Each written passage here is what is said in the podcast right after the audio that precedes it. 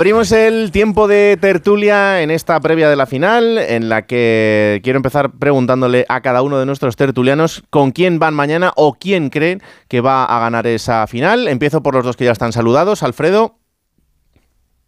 Hombre, yo a mí me gustaría que ganara Messi un mundial. No lo voy a ocultar, le tengo un cariño personal y profesional absoluto y me gustaría. Eh, tengo más afinidad con Argentina que con Francia. Yo entiendo que son más hermanos los argentinos que los franceses, por más vecindad que tengamos.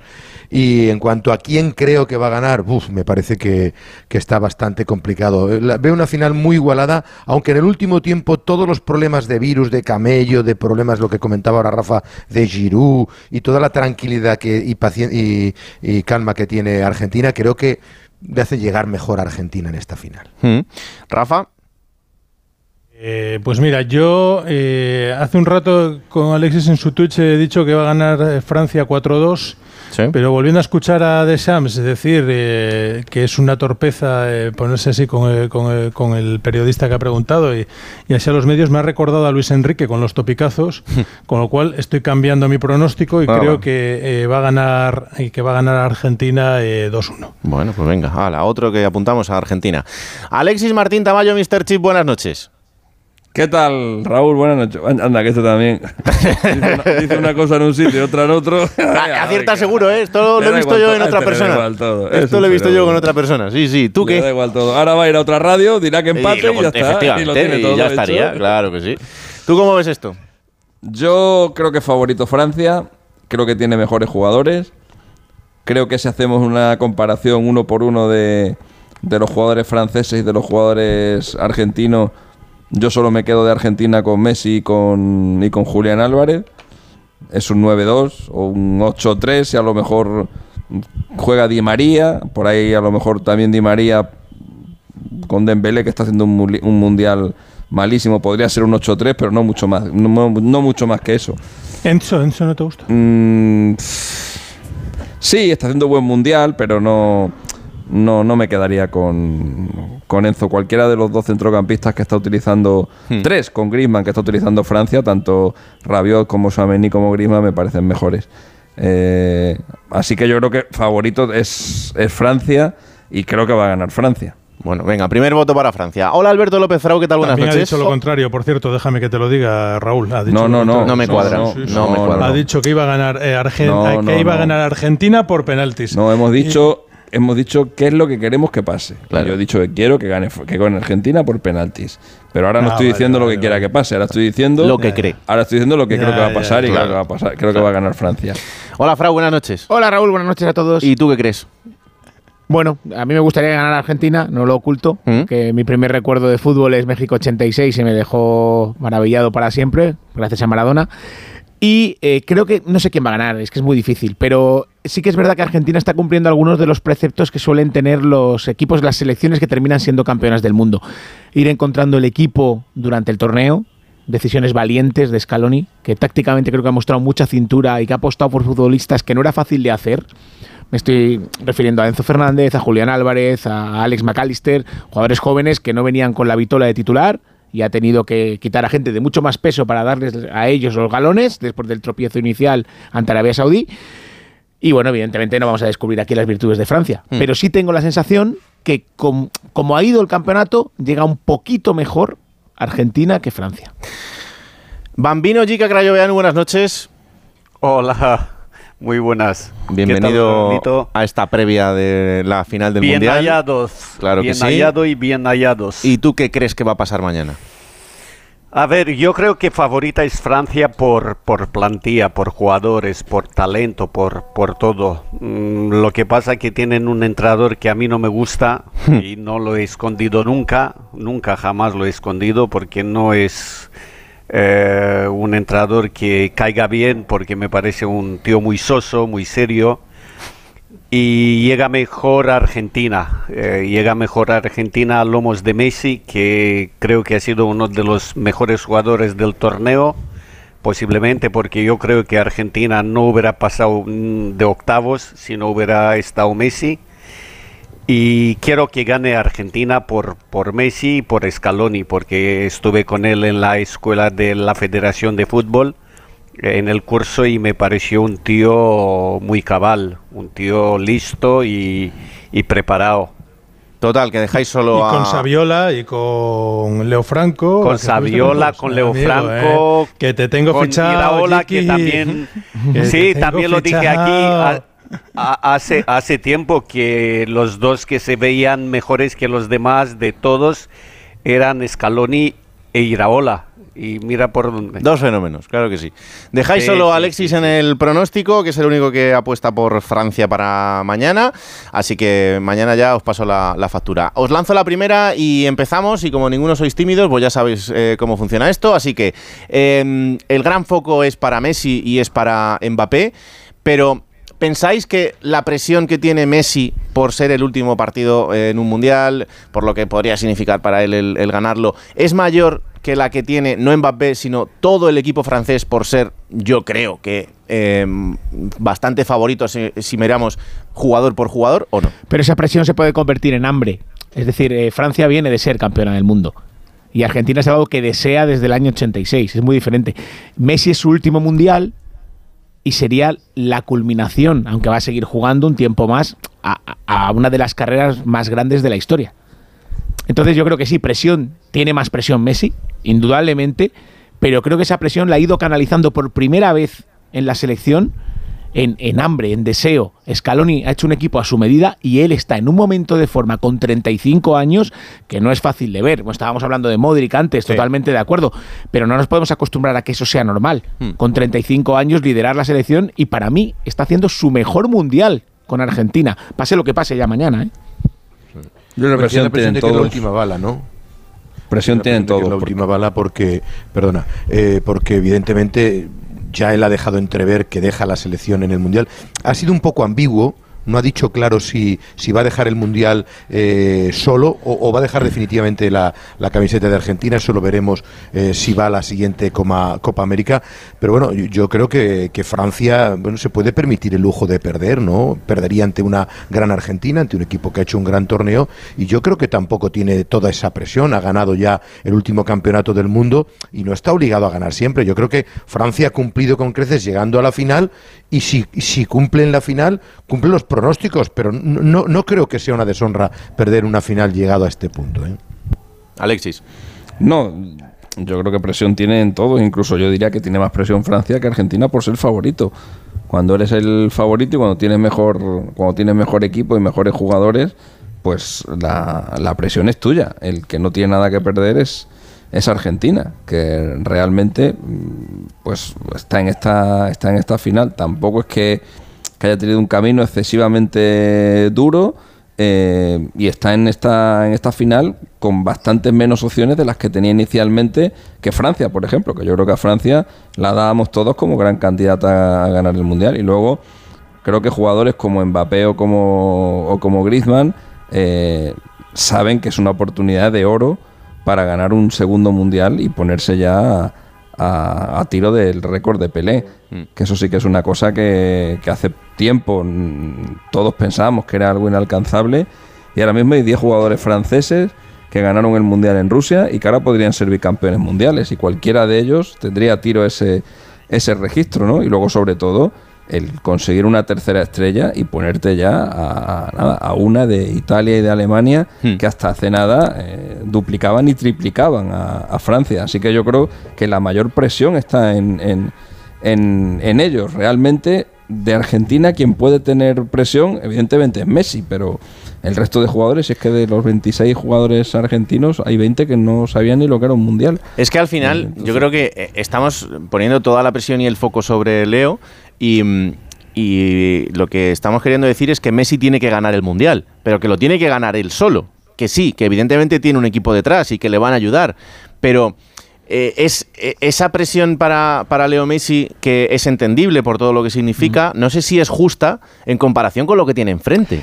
Pero Raúl, yo creo que la ha cogido, la ha cogido con todo el gusto. ¿eh? Sí, sí, este evidentemente. yo creo que él ha cogido esa, esa vara de mando que la ha cogido desde el principio, que no la ha soltado, que está muy a gusto, que ha conseguido hacerse el rey del mundial, porque a cualquier otro jugador en algún momento de este mundial seguramente le habría pasado algo, como por ejemplo irse al, vestuario antes de terminar un partido, porque es así, porque Messi ha sido un jugador que ha mandado no solamente en el campo, con su equipo, con el otro equipo, con los árbitros, eh, está siendo un jugador que cuando tiene que tomar la vara de mando, la toma con absolutamente todo el mundo, no se está conteniendo en nada. Y eso vamos a ver mañana eh, en esta final yo sé, yo vamos, yo estoy convencido que él lo va, a hacer exactamente igual. Otra cosa es que se le consienta, que sea capaz de conseguir mantenerlo y que enfrente, pues eh, Argentina va a encontrarse con una selección que no ha tenido ninguna ni parecida,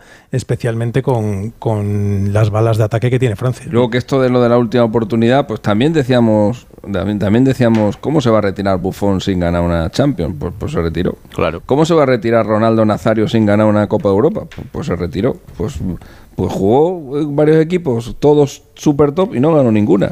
Pero porque, si. Porque es que, es que es muy difícil. Ronaldo, Ronaldo ya no va a ganar ninguna Copa del Mundo, por ejemplo. Claro. Sí, pues sí. Es así. y él, él, viene de una generación muy golpeada. Eh, él forma parte de la generación. Queda Otamendi, mm. Di María y él. Pero ahí estaba Javier Mascherano, jugador de una categoría extraordinaria. Ahí estaba un Agüero, efectivamente. Ahí estaba el Pipa Higuaín. Hay jugadores que que han sido finalistas del mundo en 2014 y dos veces finalistas de América. Hmm. O sea, quiero decir, y, se les trataba como si fueran fracasados, porque en este mundo de ganadores que hemos creado... Eso sí que tenían presión en el... En claro, y acuérdate las barbaridades que se ha dicho de esos jugadores. Porque esos porque para muchos de ellos, como por ejemplo Mascherano o para, o para Kun y hasta incluso Messi, se podría haber pensado, aunque Messi todavía era, era jovencito, eh, incluso podrían haber pensado que era su última oportunidad y que no se podían permitir otro. Y esa gente sí que iba, esa gente sí que iba al límite. Y claro, al límite fueron que, que, hicieron un mundial terrible. Pero por eso, Alexis, hay un antes y un después de la Copa América que gana Argentina. Y los que quedan de esa generación se han liberado en ese sentido. Sí, totalmente. Déjame un paréntesis solamente porque eh, he leído antes, eh, y no sé exactamente dónde, que el Kun Agüero va a dormir hoy en la habitación con Leo Messi. Sí. Ayer, ayer subió una foto Messi durmiendo ya en, su, habitación. a estar juntos ha dicho Scaloni hoy en la rueda de prensa que él se quedaba con el detalle del grupo que habían formado, ¿no? Hmm. Y, que habían querido que participaran todos, Nico González, el eh, Ochelso, y todos estos jugadores han ido llegando, eh, Joaquín Correa, han ido llegando a la concentración y, y el Kun Agüero no gustó mucho en la federación, pero como siempre había compartido habitación cuando se compartían incluso no, no hace mucho tiempo en Argentina, eh, le, dijo a Leo que si quería, y efectivamente en un, creo que fue en un Twitch, eh, lo comentaron. Que le digan que no. Dijo, pues, y, pudo, y pudo ha estado, ha estado él prácticamente en todos los entrenamientos en el, en el banquillo de los, de los entrenadores, viendo la sesión preparatoria como uno más, porque evidentemente era como uno más del grupo. Por cierto, yo leo lo que estáis comentando eh, el, resto de los compañeros, muchos de los compañeros de la selección de Maradona, de, perdón, de Messi, quieren ganar por Messi. O sea, dicen, a mí me gustaría eh, ganar el Mundial, pero me gustaría ganarlo por él. Eh, lo, sienten como una leyenda viva, como un compañero al que tienen que tratar de ayudar. Y, luego esa transformación que ha, tenido en este Mundial, en el que es líder absoluto de todo, domina, a veces en el exceso, a veces en, su justa medida, pero domina todos los escenarios. Mm. Ha, ha gobernado al equipo, ha demostrado una madurez absoluta, ha, estado, eh, bueno, en, ese tic que todo el mundo dice más maradoniano que nunca, pero lo cierto es que Messi está, eh, él decía antes de empezar el Mundial, me, arrepiento, eh, lo dijo con Valdano si recordáis, me arrepiento de no haber disfrutado la época que en el Barça jugábamos también al fútbol, de no haberlo saboreado, y ahora trato de saborear y disfrutarlo. Yo creo que él está saboreando, no sé si disfrutándolo porque es mucha la presión, pero saboreándolo cada minuto, cada gota y cada jugada del partido. ¿Consideráis, que bobo? ¿Consideráis que si, eh, si mañana Argentina es campeona del mundo, se acaba el debate de, si Messi es el mejor jugador de la historia del fútbol? ¿O, esto sigue abierto y sigue dependiendo de los gustos? Jamás, jamás. Esto no se acabará jamás. Y las comparaciones, eh, comparaciones no son buenas. Pero de quién eres, la gane Messi. ¿Qué? ¿Que tú de quién eres? ¿De Messi o de Maradona? Hombre, eh, Hombre, de alguno tendrás que ser. Ahora vas a decir, vas a ser ambiguo. Yo he visto a, los dos, pero yo creo que lo que ha hecho Maradona es, es increíble. Yo he visto a Maradona eh, en San, en San Paulo, que ahora tiene su nombre, que había 25.000 socios y con la llegada suya había 75.000, o sea, de locos. Yo no he visto algo parecido en mi vida y no veré en mi vida algo parecido, porque no había tan tanta tele, tanto Facebook y tantas choradas como, como hoy día. Eh, Maradona ha sido un talento único. Pero Alexis, eh, Alexis, de la manera más objetiva posible, em, con, con los datos en la mano, ¿es Messi si gana mañana el mejor jugador del mundo o no? Y si no también, hombre.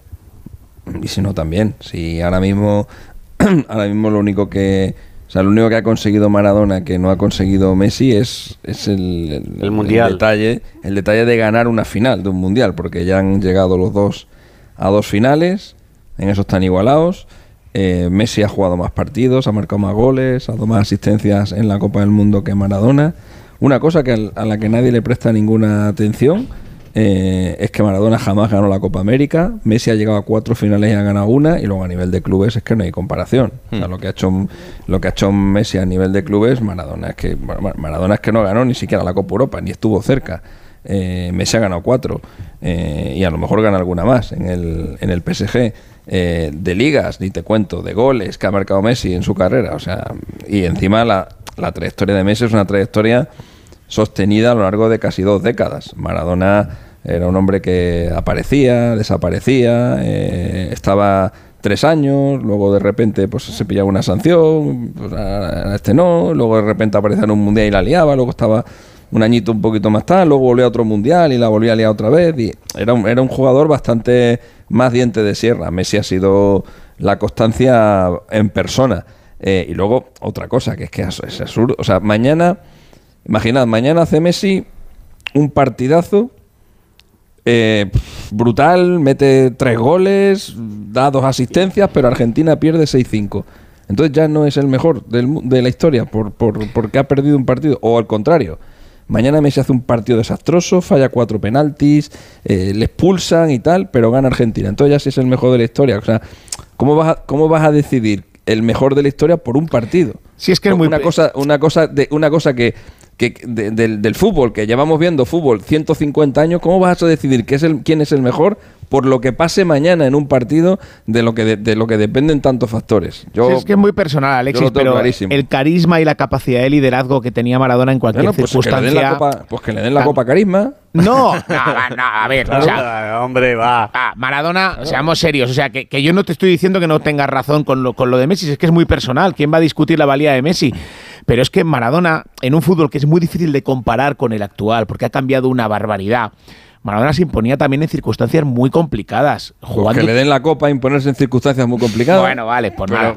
Claro, es, que, es, que, el fútbol es el fútbol. Claro, pues, pues, pero estamos. Cada uno en su época. Claro, por eso digo que cada uno en su época y, es, y es además muy personal. Sí, yo te entiendo lo que estás diciendo y no te digo que no tengas razón, pero lo que hizo Maradona en el 86 y en el 90, incluso en unas circunstancias mucho más pero difíciles. Vamos a elegir, pero vamos a elegir al mejor de la historia. No. Dos meses. Pero estamos hablando de la selección y estábamos hablando que una de las principales diferencias con la selección, con la selección, Messi no ha sido Maradona hasta este mundial. Eso es así. Estamos hablando del mejor de la historia. Entonces, eh, para cuando hablamos del mejor, de, la historia, no te puedes agarrar al mes que hizo Maradona en México. No, pero no es el mes. que hizo... También hay un falso mito sobre la carrera de Maradona. arriesgó para mí muchísimo más que lo que ha arriesgado Messi. Pero que la carrera de Maradona no fue tan corta como estamos diciendo. Hay que dar la, copa, la, Copa Riego. No, bueno, Copa Riego a Maradona. De momento Maradona ganó la Copa Riego y la Copa Caribe. Maradona entre... en, este, en este programa hemos detectado que Maradona ha sido un absoluto paquete del fútbol. Maradona entre el año 76. Maradona entre el año 76 y el año 91 juega con toda la continuidad que le permitieron jugar las lesiones. En el Barça es verdad que un año fue una hepatitis y otro, y otro la, entrada de Goico, pero hasta el año 91, Maradona juega todas las temporadas con la continuidad física que, pudo tener. es verdad que del 91 al 97 ya no. Sin conseguir ni la mitad de las cosas que consiguió Messi. Pero se jugaba mucho menos. Alexis jugó en equipos mucho peores. En el Nápoles ganó una Copa de la UEFA. sepa, Maradona jugó en el Barça. Sí, jugó en el Barça al principio de su carrera. Bueno, al principio no, pues pero más cerca del principio que, del final. Y, pues jugó muy poco. pues se podía, bueno, pues se podía haber quedado como se quedó Messi. No sé. Bueno, pero es que él le. Núñez, Núñez, Núñez, le quiso vender, porque aparte llegaron informes de su estilo de vida y Núñez le vendió por mil millones y pues recuperó la inversión. Pues haber, pues haber tenido mejor estilo de vida. Bueno, ¿Qué sé yo? Es que Messi no se ha lesionado. Messi ha tenido un buen, un buen estilo de vida. Se ha cuidado. Pues todo eso hace que Messi pero es que ahora la gente se cuida mucho más. Es que el fútbol ha cambiado una barbaridad. Eso, pues por eso, pues por eso, pues como Maradona no se cuidaba y Messi sí se cuida, Maradona duró lo que duró y Messi duró al doble. Alfredo. Pero pues Chipi, no, dime hace una carrera 20 Perdón, Alfredo. Sigue, sigue, por favor. sigue, por favor. Dale, Jica. No, que No, no, no. Sigue tú.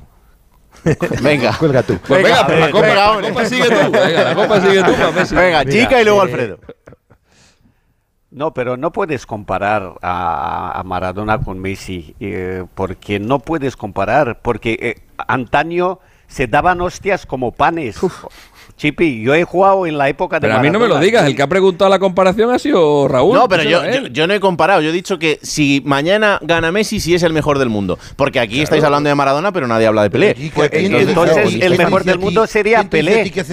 Ya, pero ¿quién te dice de ti que hace 16 años a lo mejor a Messi no le pegaban igual y se iba igual? Es que eh, yo, creo que partimos de ese error, de que son épocas distintas. Claro. Lo que se dice mucho en Argentina, lo que se dice mucho en Argentina es que Ahora esta generación tiene su Maradona. Es decir, la gente joven, estos que cantaban la canción de los muchachos, esta gente que se ha ilusionado ahora, que lleva años y años sin saber que Argentina levanta una Copa del Mundo, ven en Messi al Maradona que las generaciones de sus padres y de sus abuelos tenían. Y entonces eh, ahora creen sí, pero es verdad, Alfredo, que con Messi han tardado muchos años en Argentina en tener la implicación eh, sentimental que tuvieron con Maradona porque, porque Messi se fue muy joven de allí, porque no han tenido, siempre le han visto eh, jugando para un equipo porque español. Maradona, porque Maradona al segundo mundial ya, era campeón y Messi ha tenido que necesitar cinco. Claro, pero además eh, Maradona hizo la primera parte de su carrera en Argentina. ¿No puedes imaginar, eh, eh, Raúl, yo, yo que he vivido esa transformación del público argentino, yo recuerdo que en Barcelona defendíamos a Messi como propio porque en Argentina lo mataban cada vez que iba,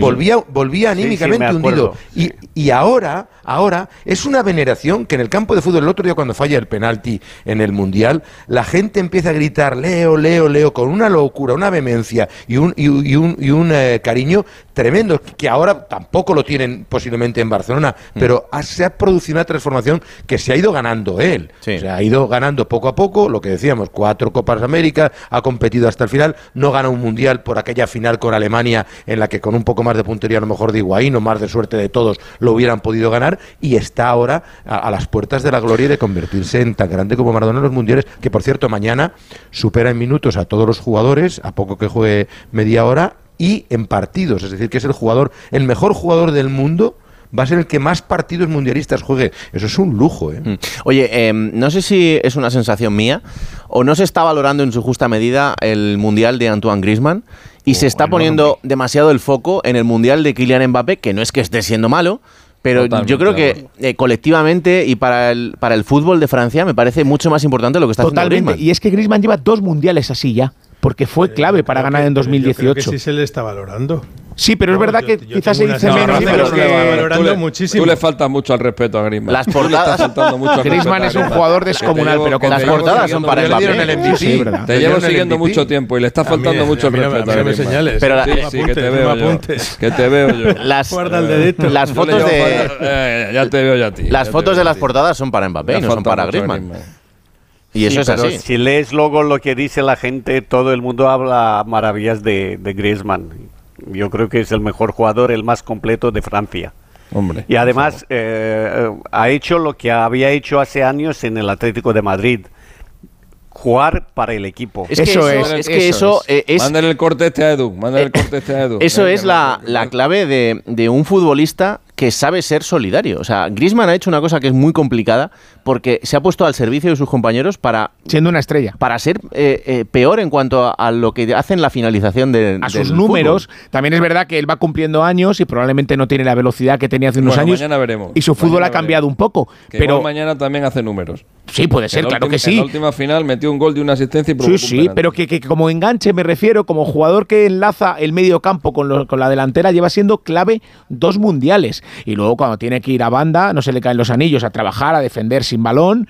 Es un futbolista que ha hecho partidos sin balón, ¿eh? que, estamos hablando de un futbolista que era delantero. Hmm. Y está Copa anillo para Oye, y, en todo esto, em, ¿qué tiene que ver de Shams? Hombre, supongo que muchísimo, tiene claro, mucho muchísimo. Para mí es la clave de este equipo. Para mí es la clave de este equipo porque es un entrenador que ha que ha demostrado, nos ha demostrado, sobre todo a nosotros, a los españoles, eh, que vamos ahí con el con el tiki-taka y que no salimos y que no salimos de ahí, nos ha demostrado que un mismo seleccionador eh, puede jugar a muchas cosas diferentes eh, desde 2016 hasta 2022 en seis años.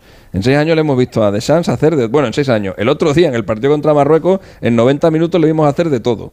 Eh, y, no fue, y no fue el mejor partido de Francia, pero es un entrenador al que no le cuesta, eh, no le duelen prendas ceder la pelota a Marruecos si se la tiene que ceder. Hmm. Es un entrenador al que no le duelen, en eh, no le duelen prendas jugar en corto, jugar en largo, utilizar el balón parado cuando ninguna de las otras cosas funciona. Es un entrenador súper inteligente y cambió su forma de jugar de forma radical. Después de la Eurocopa 2016 se dio cuenta que tenía jugadores, sobre todo Mbappé, para jugar otro tipo, otro estilo de fútbol y no le costó nada. Ahora dile tú eso a los fundamentalistas que tenemos aquí en, nuestro país, eh, que, que, a ver si son capaces de hacer una cosa parecida. El único que está evolucionando un poco es Guardiola que le ves en el Manchester City que ya va haciendo otro tipo de cosas porque evidentemente Guardiola se está dando cuenta que el fútbol va ahora por otro, por otros derroteros, pero tenemos todavía algunos que no hay manera de sacarlos ahí. lamentablemente uno de ellos lo hemos tenido aquí. En... No, y de Shams tiene un mérito extra, o sea, de la defensa campeona del mundo tres de los cuatro son diferentes en este mundial, solo aguanta Barán y a muy buen nivel, que se está diciendo poco también el gran mundial que lleva Barán. Y, y, en, Rusia 2018 eran Kanté Pogba, el doble pivote, más Matuidi, que ya se ha dejado la selección, y ahora no está ninguno de los tres tampoco. Entonces, claro, volver a hacer una selección que llegue a la final con, jugadores diferentes. Pero le da igual, porque en eso sí tiene mucha ventaja eh, de San Frau, porque es verdad que no está Matuidi, no está Kanté, no está Pogba, pero bueno, está Rabiot, que es otro jugador. No, no, hay mucho y bueno, claro, claro. Jugadorazo, tiene a Griezmann también, que es otro jugadorazo, tiene a Dembélé. Y eso que no están Pogba y compañía, que tiene un montón de bajas. claro. por ahí, por ahí la verdad que, de, de Shanghai tampoco, tampoco tiene mucha, tiene muchas dudas, ¿eh? ¿eh? Pone a los mejores y, y punto. Y de hecho, de hecho lo hemos comentado que lo de la, lo de Benzema le puede haber ahí va, ahí, va yo ahora porque no sé si mm, eh, habéis entendido toda la gestión del caso Benzema y mm, haya pasado algo y que hayan salido indemnes, ¿eh? porque no es no es sencillo. Incluso Dentro que de la prensa francesa, Raúl, están convencidos de que hay algo interno que no se va a saber hasta que termine el mundial, pero que se va a saber nada más que termine el mundial. Mm.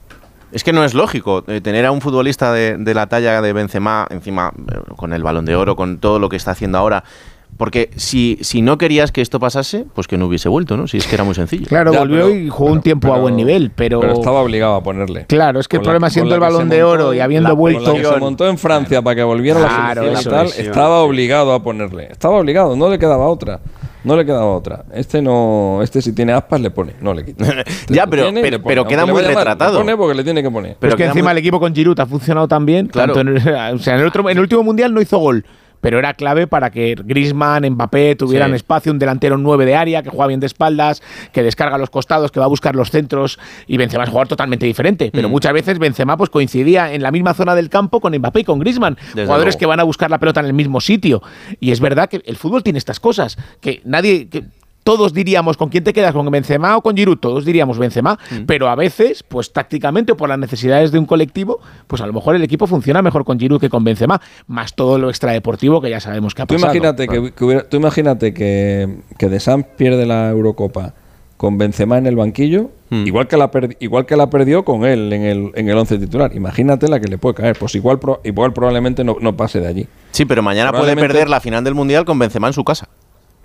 Claro, pero no es por él. O sea, Benzema se fue. Bueno, ganó la final del bueno, pero en, eh, Rusia nadie, 2018. Nadie le puso ninguna oposición a que se fuese y ahora podría volver perfectamente y tampoco lo hace. Raúl, ¿Por qué va a hacer? Raúl, no está para jugar. Que no, está para jugar. no está para jugar, pero si jugó contra el otro día contra el Leganés y lleva cinco entrenamientos. Un partido de preparación una falta de respeto, hombre. No ha estado ni concentrado con la selección. Si el primer día, si el primer día que llegó a aquí al Mundial, al, día siguiente ya, se había pirado. Ni llevaba un mes y medio sin jugar.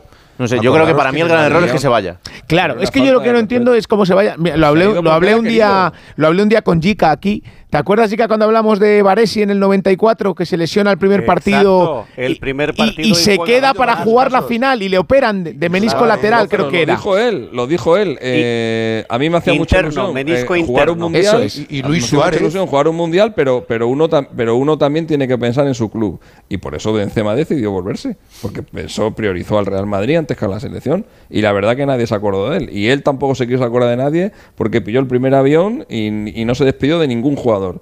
Y el único que le ha echado un poco de menos ha sido Barán. Todos los demás pasan de él hasta Suamení. Claro, es que ahí dentro no le quieren. Que no... No, no.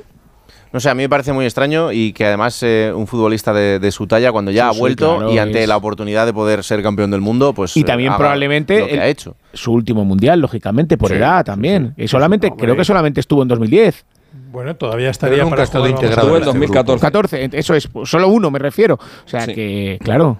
No, no, esto es evidente. Em, ¿Cuál pensáis que es la clave del partido de mañana? Para mí la espalda de Chouameni. O sea, que Messi eh, que si Francia consigue que Messi no reciba en la zona donde marca la diferencia entre el, entre el medio campo francés y los centrales, tendrá mucho ganado. Entonces la figura de Chouameni me parece importantísima para eso, una de las posibles claves, ¿no? Hmm. Para mí la clave va a ser Griezmann. Griezmann como esté físicamente, si, si está al nivel en el que ha estado todo el mundial y es capaz de unir de unir líneas como ha hecho durante todo el durante todo el mundial, eso eso va a ser clave. Si no es capaz de estar a ese nivel o en, o en Argentina le, tapan de alguna manera como hizo, como hizo Inglaterra, cada vez que recibía balón le hacían, le hacían 3 a 1, estaba por ahí Rice, estaba, estaba Henderson e intentaban ahí que no, que no recibiera gusto y entonces lo que, el partido que hizo Griezmann contra, contra Inglaterra fue más defensivo que, que en elaboración de, de jugada. Si, si Argentina le lleva eso, y hacen que Griezmann desaparezca un poco, eh, yo creo que tendrán mucho mucho ganado, porque el otro da igual. Mbappé es que Mbappé no necesita nada, solo que le llegue el balón. Claro. En cuanto le llega el balón, patadón para adelante y, se acabó. Él, él, él, es un es un alma libre. Y Messi lo mismo. O sea, Messi, pues Messi sabemos que va a estar bien. Entonces. Yo creo, Rafa no me lleve la contraria. Yo creo ¿eh? que la clave va a estar, la clave va a estar en que Argentina sea capaz de frenar a Dembélé y a Mbappé porque creo que Yo creo que yo creo que esa es esa, doble banda. esa doble banda creo que creo que a Argentina, como no sean capaces de frenarlas, le puede hacer un daño tremendo. O sea, no veo ni a Cuña ni a Molina o a Montiel frenando ni a uno ni al otro. Jica. Pues yo yo pienso lo mismo eh, en Dembélé y, y Mbappé. Si no hay doble banda, si no hay ayuda defensiva eh, va a sufrir muchísimo Argentina porque no son jugadores eh, rápidos, tampoco son jugadores agresivos, eh, ni uno ni otro en las bandas. Y aquí creo, yo me jugaría que puede jugar otra vez el 4-4-2 con De mm. Paul, ayudando mucho a, a quien jugará. Supongo que jugará Molina antes que Montiel. Y en el otro lado... Eh, Molina y Acuña. Sí. Acuña, Molina y Acuña, sí. Sí, Molina y Acuña. y en el otro lado... Mbappé lleva desde octavos sin, sin aparecer, ¿eh? Sí, sí. Y, sí, y, Dembélé, y, Dembélé lleva, y Dembélé lleva desde 2012. Es que, Alfredo, eh, Dembélé, hemos visto otra vez la, la, versión extraña de este jugador, ¿eh? Sí, sí, muy irregular, muy irregular. La verdad es que ha hecho un par de partidos aceptables, pero ha ido de, menos, de, más a menos. Y en los últimos encuentros, eh, yo, creo que porque no tenía mucho recambio, poco a poco ha ido entrando Colomuaní, que para mala suerte encima de Dembélé nada más entrar marca un gol.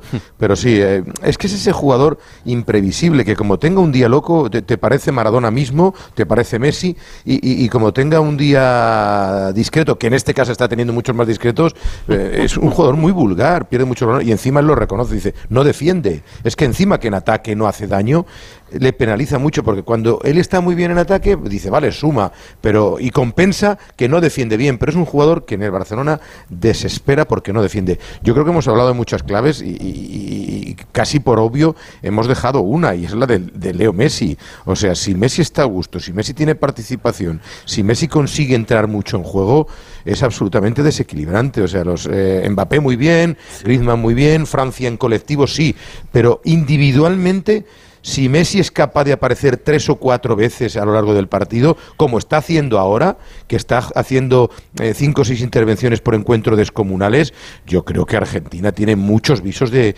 Porque luego la veo más sólida atrás que otras veces. ¿eh? Hmm. Eh, veo ese centro del campo que estaba diciendo ahora Jica, con De Paul, con McAllister, muy fuerte como para aguantar por lo menos de tú a tú a Francia. con de, Paul, ha ido de, menos, a más. Y, con Dembélé lo que decíais 4-2 a favor de Francia, ¿eh? Lo que yo creo, lo que yo creo también con Dembélé, que es muy importante el tema del rol, ¿eh? Quiero decir, en Francia no tiene un papel eh, predominante. En Francia tiene mucha más importancia Mbappé, Griezmann, jerarquía, e incluso para sus compañeros. Entonces no es, no es igual de fácil destacar. El tema del rol en el fútbol es súper importante. Y yo creo que su perfil con la selección es más bajo. Además de todo lo que estáis diciendo, que es verdad es un jugador capaz de lo mejor y de lo peor. Lo es en el Barcelona también. Pero en el Barça sí está teniendo cada vez un rol más importante porque Xavi se lo ha dado. Porque Xavi le ha dicho, no, yo quiero primero que te quedes, que renueves. Y una vez que renuevas te pongo de titular. Y además que te pongo de titular, cuando todo el mundo dice que hay que quitarte, yo te mantengo. Y eso al final, tú elevas la confianza. Pero, Alberto, cuando también en estos, años... en estos partidos que, que normalmente suele haber muy pocas ocasiones, los porteros, ¿eh? Los porteros porque el, el mundial que está haciendo Yogi es espectacular.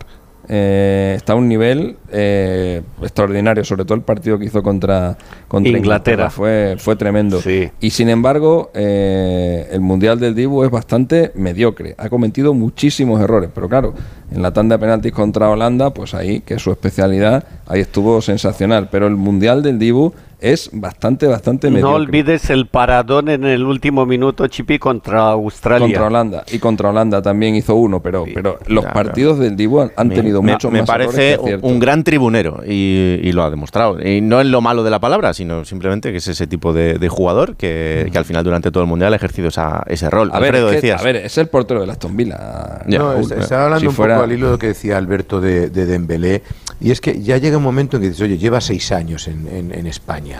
Eh, al final te demuestra que el verdadero Dembélé es este jugador. Que, mm, porque dice, no, bueno, el año que viene ha habido algunas veces que han encadenado tres o cuatro partidos buenos, pero no es un líder natural, No, no. es un jugador en el No. que puedas echar a la espalda a un equipo. Y rodeado de lo que está rodeado en Francia. Y menos Claro. en Francia, claro. No, sí, pero, pero que aunque lo tuviera, no es capaz de llevar el peso de un equipo, porque al Barcelona le ha pasado los cuatro o cinco días que ha necesitado que Dembélé fuera el líder del equipo, la cosa no ha ido bien. Por tanto, es bueno, pues un, un secundario que el día que está muy bien coge un protagonismo en el partido que a lo mejor no es el que se esperaba, pero no. Y hay un jugador que yo- puede yo- yo ser también clave si está inspirado eh, con el mundial que está haciendo, puede ser Julián Álvarez. Sí. Eh, cuidado porque eh, al final es un jugador que aprovechando que, que Francia va a tener que estar muy muy atentos a Messi, Sí. eh, Julián Álvarez puede ser el jugador que pueda aprovecharse de todo. Otro chico que ha entendido muy bien su papel. A Messi le ha sentado de maravilla porque además le, le genera mucho espacio. Exacto. Claro, pues un Y delantero. que- trabaja y se sacrifica es. en defensa y Eso busca es. siempre, cuando salen a por Messi los centrales, él va en profundidad. Exacto. Y pasó en el penalti contra Croacia, Mm. que Bueno, la leyó muy bien la jugada. En la semifinal fue el mejor de Sí, sí. Argentina. Sí, Sí, para mí también. Como hizo la jugada aquella Messi, pues, Claro. eh, pues le dan el premio también porque es un poquito más fotogénico, pero... Y no os perdáis a Enzo, ¿eh? Con 21 años, el mundial que está haciendo de medio centro. Cuando Pues Frau, entonces la clave son todos, macho. No, Solo 22. estamos, Copa- estamos Copa diciendo para varias. ti, no, para mí la clave es Messi. Messi a la espalda de Chouameni. Eso, lo- eso ya lo he, lo he dicho. Sí, y de Rabiot.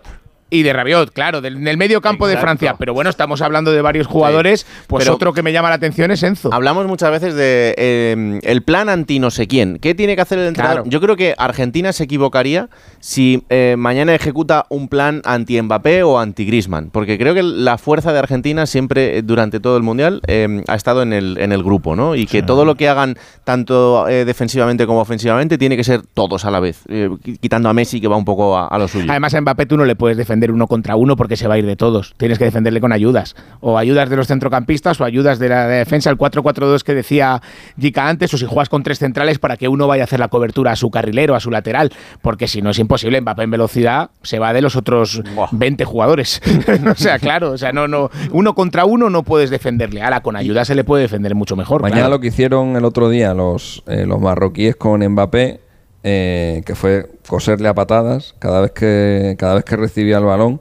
Cuidado, ¿eh? porque Marchiniak, eh, los árbitros suelen ser bastante corporativistas y, y mm, si ha habido una selección que en este mundial ha dado el cante con los árbitros, esa ha sido Sí, desde luego. Argentina. Argentina. Y, mm, y ese- esa frase típica de, bueno, a este tres patas en los 10 primeros 15 minutos, ya verás como... Cuidado con este, ¿eh? Cuidado con este que, que igual viene con, con el cable cambiado, aunque también es verdad que está aquí gracias a, Argen- gracias a Argentina. Porque si Argentina no se queja, hasta el final la arbitraría Orsato. Claro. Porque, eh, Jica, entrar con una revolución de más en un partido como el de mañana nunca es una buena idea. ¿eh? ¿Para, uh, ¿para quién? Para, ninguno de los jugadores? dos. Claro, eh, desde No. el punto de vista de los jugadores. No, no, no, yo creo que no, yo creo que los dos equipos saben lo que, lo que quieren, lo que tienen entre, entre manos y, jugar bastante acelerado no es bueno primero porque cuando juegas así no te salen las cosas y, lo he vivido yo, cuando quieres dar más te equivocas. Tú tienes que hacer lo mismo que has hecho hasta ahora. Si puedes aportar un plus, perfecto, pero si no, jugar a lo que sabes y a lo que puedes. Hmm. Yo lo tengo claro. Y los dos equipos lo van a tener claro, te digo yo, Raúl, seguro mañana. Porque además se van a encargar los entrenadores y yo creo que tiene más, eh, a ver, eh, Messi que, que Lloris, porque eh, no sé cómo, cómo decirlo. presencia en el campo, porque el líder en el campo. Yo creo que Francia posiblemente no tenga este líder en el campo, posiblemente Griezmann, pero tampoco está a la altura de Messi en el liderazgo.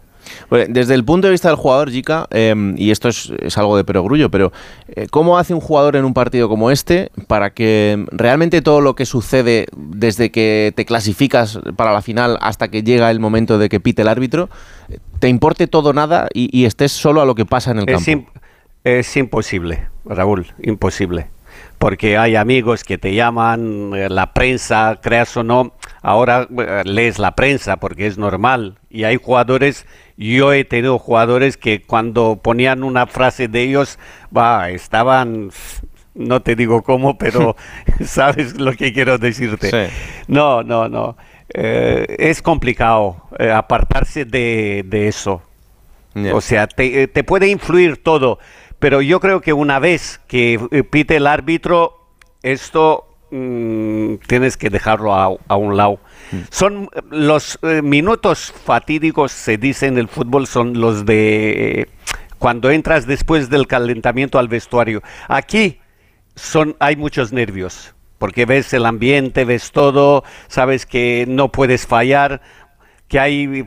¿Cuántos habitantes tiene Argentina? 200 pues millones. No, hombre, no. menos, menos. 47 millones. son, 47 casi como España, más o menos. No, pero parecen 200 millones. Sí. Tienes razón. 200 millones alrededor del mundo. Hablando, hablando todos a la vez. Jica está hablando alrededor del mundo entero. O sea, que hay 200 millones de argentinos. Sí, eso puede ser. No, que están detrás tuyo y es imposible olvidar de, de eso, ¿no? Pero hemos visto a grandes, a grandes futbolistas, como el caso de Ronaldo en, en la previa también de, 98. De 98 Em, y vosotros, aunque no hayáis sido futbolistas de, la talla de, de Alexis sí que ha jugado mucho al fútbol. Bueno, bueno, cuidado. Que, bueno, estábamos a centrarnos. Hasta un gran, hasta un gran nivel, ¿no? A la Pero, altura de Jica ha habido muy pocos. Muy pocos, muy pocos. Es, que, Jica era muy bueno. Muy pocos. Menos, tiene, tiene una mancha en su expediente que es el, año final con el equipo de Onda Cero, que fue absolutamente lamentable. O sea, fue, una cosa de, arrastrarse por el campo horror. Que no, le dimos chuletón. No, no, no, ahí no estaba. No, ahí estuvo flojo. Pero sí, Raúl, si me pusiste al lado de los troncos, macho Claro, claro, para que, para que destacaras y, ni vamos, ni por esas, fue imposible. Pero que. Mm, Madre mía. Eh, en, en este... un balón y me.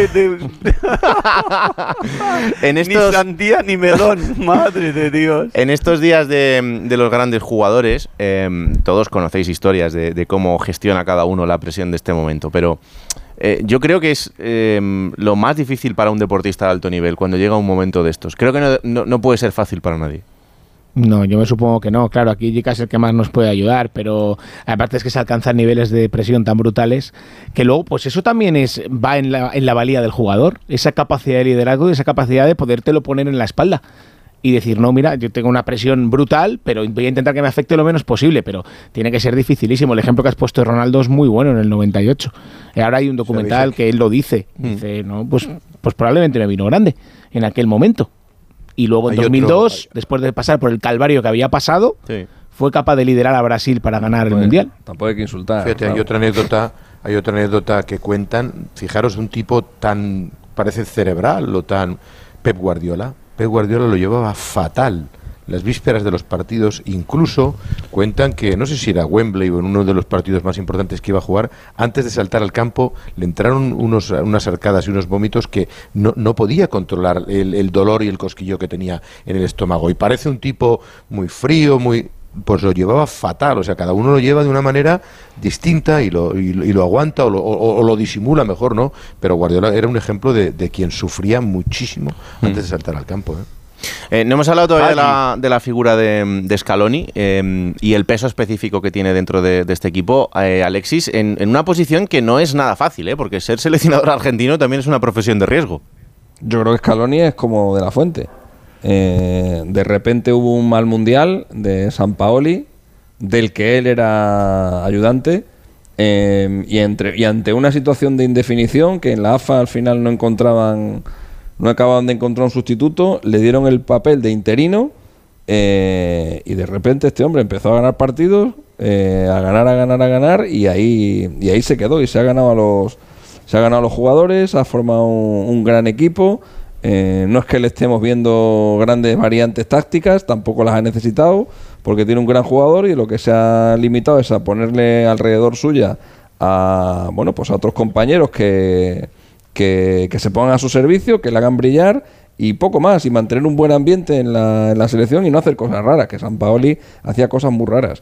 Y, y, con eso pues le ha valido pues para ganar esa Copa América que tanto tiempo llevaban esperando. Y era por volverles a meter en una final de la Copa del Mundo que se vuelve a demostrar otra vez que no hace falta ser un genio de la pizarra para conseguir que un equipo funcione con tener buenos futbolistas, eh, que eso es lo más importante, y con, y con mantener un perfil más o menos normal, sin, sin muchas estridencias, se, se, puede conseguir cualquier cosa. Lo hemos visto hacer a Zidane, que tampoco tenía una gran preparación, se lo hemos visto hacer a Guardiola, eh, nada más aterrizar en el Barça, a Vicente del Bosque, etcétera, etcétera, etcétera. Son muchos más los casos de entrenadores de perfil bajo que acaban triunfando que los entrenadores estilo Mourinho que pues que eso, que, al final ganan títulos. Eh, hay muchos más de los otros. Porque el jugador también valora eso, Alexis, porque el jugador también valora que el entrenador ponga por delante a veces al jugador. Él, él, al final es el líder, pero es un líder en un perfil más bajo. Pero a mí futbolísticamente me parece que también tiene soluciones tácticas Scaloni en este mundial. ¿eh? Estamos viendo a Argentina. Pero, no es su característica. No, no es su principal, pero hemos visto a Argentina con tres centrales, con línea de cuatro, con un centrocampista más, con uno pues menos, con, con Messi arriba, pero luego con Julián, para que Messi jugara más libre.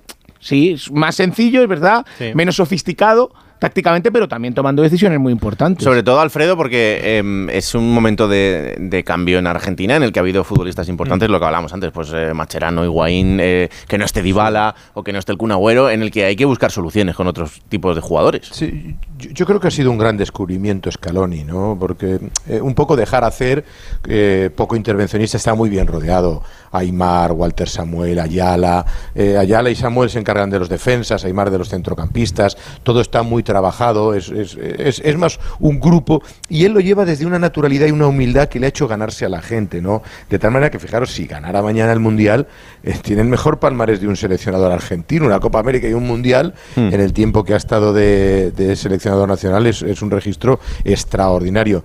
De tal manera que me cuentan incluso que ojo a su futuro, porque él no está muy convencido de renovar. Parece que no se ha sentido muy valorado por Chiquitapi, por la, gerencia de la AFA, siempre ha sido un poco escudo de los problemas que tenía, porque no, es una federación fácil y, a lo mejor, y a lo mejor, independientemente de que gane o no el Mundial, se plantea o no seguir. Sí, ¿verdad? pero, pero a mí sí me parece que, eh, que ha sido uno de los descubrimientos en, en positivo. Y además él, él no se da importancia. En las ruedas de prensa, cuando le dicen oiga, mister, que usted entró en la historia, oiga, que tal y que cual, le ve una persona, no sé si será pose o no, pero súper natural, súper sencilla, dice, bueno, están los chavales, está Messi, yo hago mi papel, y, eso también me gusta de, de, Scaloni. Nos enseñaban el otro día perfil bajo, ego alto, ¿verdad, Alexis? Correcto, el gran Danny Weinstein. Exactamente. Mito. No, y que además, dentro de lo que supone eh, estar en un grupo en el que liderar el, ego de Messi, que nunca ha sido fácil, y eso es así.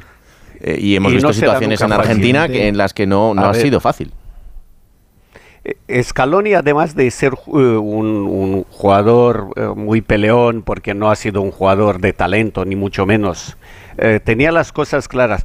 Que me sorprendió a mí, Raúl, porque él era muy dado al 5 eh, abajo hmm. en defensa, siempre.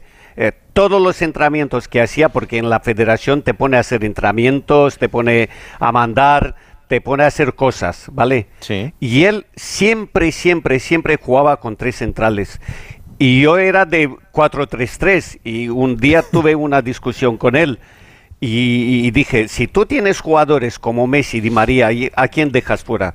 Pues intentaré apañarme de alguna manera para que jueguen todos pero jugaré con tres centrales. Y mira, ha cambiado. O sea, que eres un visionario, ya sabías que iba a seleccionar a Argentina.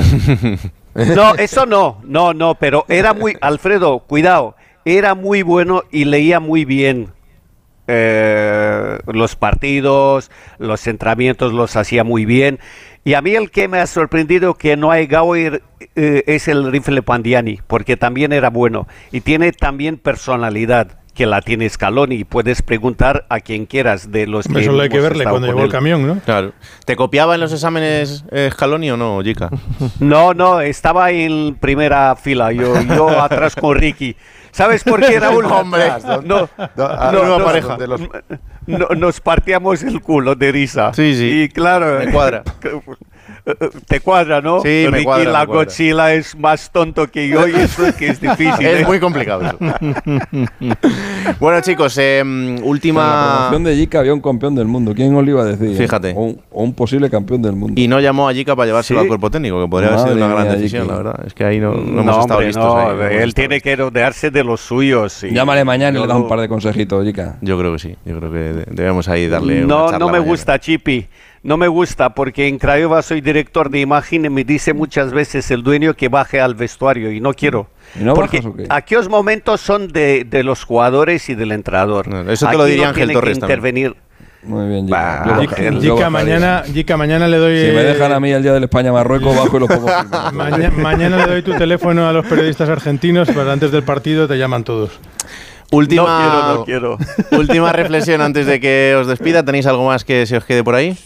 No, yo comentarte simplemente que mañana habrá un minuto de silencio por Sinisa Mihailovic, eh, eh, que ha sido evidentemente la noticia dolorosísima de las últimas horas y la, la FIFA no sé si en alguna final lo ha guardado, pero me dicen que mañana va a haber minuto de silencio en la- antes del comienzo del partido y que Argentina vestirá la camiseta albiceleste y el pantalón blanco definitivamente, que es su primera su primera equipa- equipación. Mm. Ahí también tienen cábala, porque como perdieron la del 90 de azul y la del 14 de azul, pues... Ahí, eh, Alfredo, cuéntame la cábala con Jorge Messi. No, la- eh, eh, Jorge Messi está en la zona de nuestros apartamentos. Sí. Y entonces dio la casualidad que el, el día de Arabia no, pero a partir del segundo día, cada vez que jugaban partido Argentina, hemos coincidido donde él desayuna. Mm. Y siempre han ganado, y siempre han ganado. Y casualmente hoy me he vuelto a encontrar con él, solo me encontraba los días de partido. Y me dice cuando llega, pero era mañana, pero era mañana. Digo, tranquilo, mañana nos veremos por la mañana ahí hemos y cambiado. seguiremos, porque ellos son muy supersticiosos, muy supersticiosos. Yo Sí. espero que la cábala continúe, si nos vemos mañana y, y que todos los días que nos hemos visto que jugaba Argentina, ha ganado Argentina y ya mañana sería el colofón con la, con la victoria. Mañana voy yo antes y le digo que cierren el bar. A las 4 de la tarde en el Lusail ahí pondremos el broche final a este Mundial de Qatar con esa batalla futbolística entre Francia y Argentina. Ahí estarán Alfredo Martínez y Rafa Fernández, además de Alexis Martín Tamayo y Raúl Espinola para contar todo lo que suceda en, en ese partido. A ver, Alberto Fernández, ¿qué quieres? ¿Qué te pasa? Hola, buenas noches. Buenas noches. No, eh, yo quería contar además otro paralelismo porque he escuchado el que contaba Frau. eh, la final de, de Argentina, en la que juega en 1990, eh, uno de los árbitros asistente es el polaco Mikael Liswecic. Creo que lo he pronunciado bien. Bueno, pues mañana va a ser árbitro asistente su hijo. Anda. ¡Qué bueno! Sí, sí.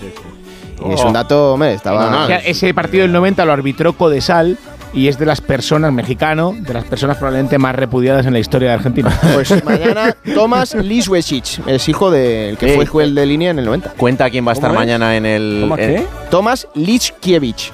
Apúntalo. Apúntalo. Lo ha dicho, Apúntatelo. lo ha dicho cuatro veces. He dicho siete claro, pero- cosas. es que es muy difícil. Te lo voy a mandar escrito para que lo veas. Va evolucionando la, La copa pronunciación. sí para Eh, escúchame, cuenta también quién va a estar mañana que estuvo también en el año 86, en la final. Ah, bueno, eh, sí, es verdad. Eh, si os acordáis, eh, cuando gana Maradona, gana Argentina, a pie de césped saltan muchos aficionados. Hubo un aficionado que, que se coló en el, Estadio Azteca, eh, empezó a dar volteretas sobre el césped para luego reconocerse él en la tele cuando viera la celebración, bueno, pues en esas volteretas choca con una persona y esa persona era Diego Armando Maradona. Y él contaba que Maradona le dijo, pues ahora me vas a levantar a hombros y me vas a dar una vuelta por, por todo el, el campo. Bueno, pues eh, han, varios empresarios argentinos han financiado para que mañana este hombre esté en Doha y quiere va a intentar hacer lo mismo con Leo Messi si Argentina sale campeón. Al tío, las volteretas. Al Vaya foto va a salir ahí, ¿eh? Si gana Para reconocerse no se le ocurre otra cosa que ponerse a pegar volteretas. No es mala, ¿eh? Yo no la veo mal. La mayoría de macho, de, de esa final del le tocas el 86 pelo. es Maradona y encima de, de ese señor. Sí, Claro. sí, claro, pues también le- te digo que han pasado unos cuantos años, o sea que tiene que estar bien físicamente si mañana quiere echarse esa carrera, porque no sé yo si le van a dejar llegar. Aquí, a- aquí dejarle saltar va a Sí, ser más no, complicado. no, está complicado, está complicado. Depende complicado, de sí, lo sí. que lleve puesto, también igual lo tiene difícil, así que que tenga cuidadito mañana. Chicos, un placer, que vamos a vivir estas horas previas en Onda Cero, esa gran final de mañana, y contaremos lo que sucede, lo disfrutaremos, claro que sí. Alberto López Frau, muchas gracias. A vosotros un abrazo a todos. Jica Crayovian, un placer enorme, bambino. Un abrazo Raúl, un abrazo a todos. Chao, chao. Eh, Alfredo, descansa la voz para mañana. Eso es, de eso se trata, de disfrutar mañana del partido, uno cada Mm, cuatro. más aún. Un abrazo fuerte a todos. Un buenas abrazo, Rafita, disfrútalo mucho, ¿eh? Venga, un abrazo grande. Un abrazo. Alexis Nos Martín contamos. Tamayo, prepara la máquina para mañana, que eso va a echar humo otra vez.